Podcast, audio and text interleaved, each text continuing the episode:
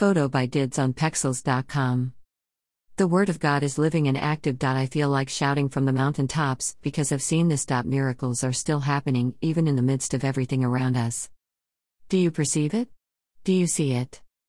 A short story time. This January, God protected my niece from what could have been a terrible accident. My mum says, How the vehicle stopped from crushing my niece. It's God, not anyone else. It was God. These two months have been terrible for me from a traumatic experience I encountered last year. But just when I thought this was more than I could handle, I was reminded that the God of mountain is still God in the valley, and there is nothing impossible with him.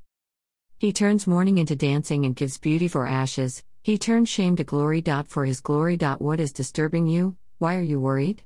Look unto him, and you will find rest. Trust him wholly, he has us at the palm of his hand. Philippians 4 6 7 says, do not be anxious about anything, but in everything, by prayer and petition, with thanksgiving, present your requests to God. And the peace of God, which transcends all understanding, will guard your hearts and minds in Christ Jesus. Jesus is real if we let Him be. I'm learning to wholly trust in Him just like you, and not to worry because of small things. Just like David, when we feel overwhelmed, we should find strength in our Lord. 1 Samuel 38. Us being alive, breathing, is alone a miracle. Let's encourage ourselves in the Word. Psalms 103 and Psalms 34, go through them and feel encouraged. No matter how we feel, let's never forget miracles are still happening and Jesus is alive.